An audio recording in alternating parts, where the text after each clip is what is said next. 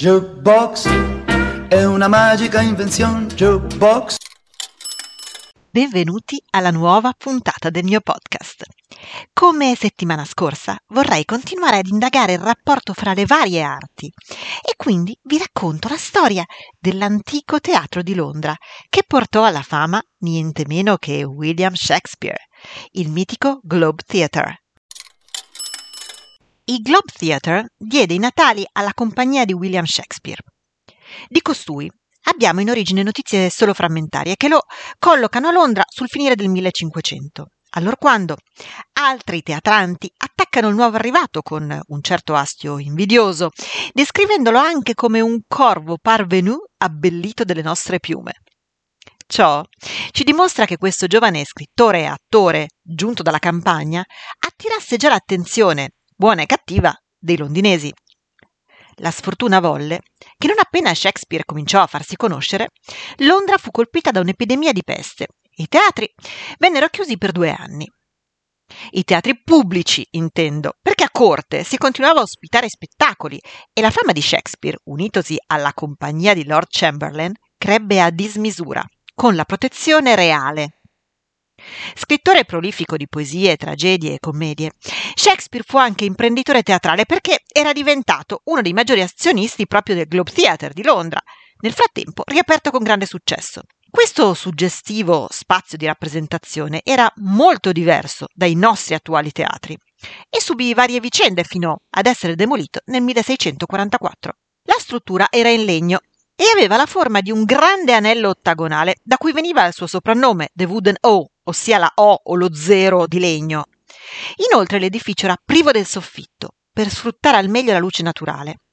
L'unica parte coperta era il proscenio, sotto il quale gli attori, tutti maschi anche per le parti femminili, recitavano i testi, intervallandoli con scenette comiche e giullaresche. Gli spettacoli iniziavano di giorno e duravano fino a sera inoltrata, richiedendo spesso l'uso di pericolosissime torce, che, unite a improbabili effetti speciali, mettevano frequentemente in pericolo il teatro e le persone. Il sipario non c'era, perché le opere continuavano e si interrompevano senza una vera e propria suddivisione in atti.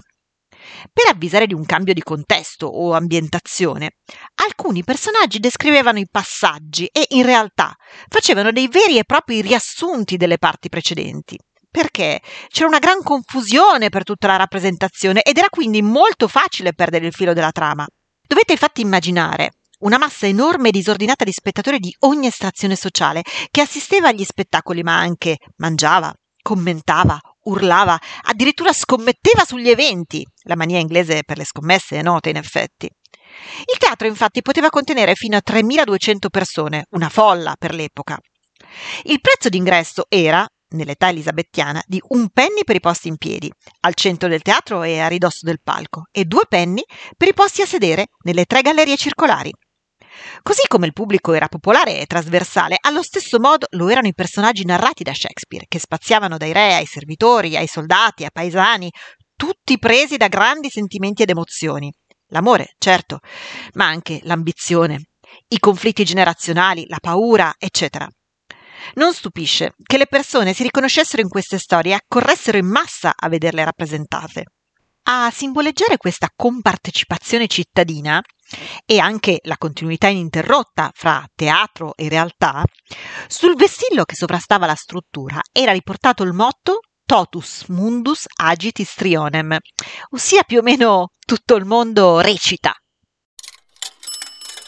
Come dicevo, il Globe subì alterne vicende, ma alla fine, sia per i danni strutturali che per ragioni politiche, fu del tutto smantellato circa a metà del 1600. Poiché per secoli esso aveva lasciato uno spazio nostalgico nel cuore dei londinesi, si decise però di realizzarne un edificio omaggio. Nel 1997 fu inaugurata nel borgo di Southwark una ricostruzione moderna del teatro, non lontano da dove il Globe Theatre originale era stato costruito 400 anni prima. Il nuovo teatro, chiamato Shakespeare's Globe, ospita allestimenti classici shakespeariani e rinascimentali, ma anche alcune opere moderne scritte appositamente per questo spazio teatrale. Dal 2014 è stata anche aggiunta una sala per le rappresentazioni al chiuso, la Sam Wanamaker Playhouse, in onore di Sam Wanamaker, che diede la prima spinta per la ricostruzione del Globe. Una replica di un teatro privato in stile di epoca barocca. Il teatro è stato sì ricostruito, ma con notevoli difficoltà e accesi dibattiti, perché non è mai stato trovato un progetto ufficiale su cui basarsi e dunque i lavori hanno seguito una serie molto variegata di incisioni antiche. Il risultato è comunque suggestivo e d'impatto, tanto che attira numerosi visitatori ogni anno. La stagione delle rappresentazioni del Shakespeare Globe Theatre si svolge da maggio a ottobre e prevede almeno un'opera shakespeariana eseguita da una compagnia completamente maschile che indossa originali costumi elisabettiani.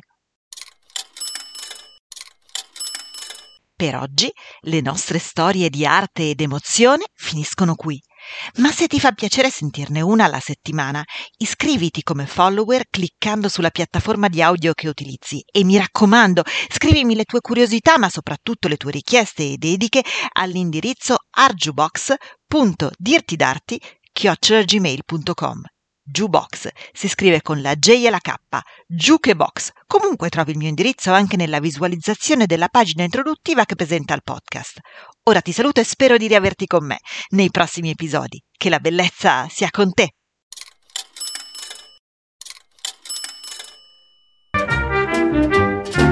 Jukebox è una magica invenzione. Jukebox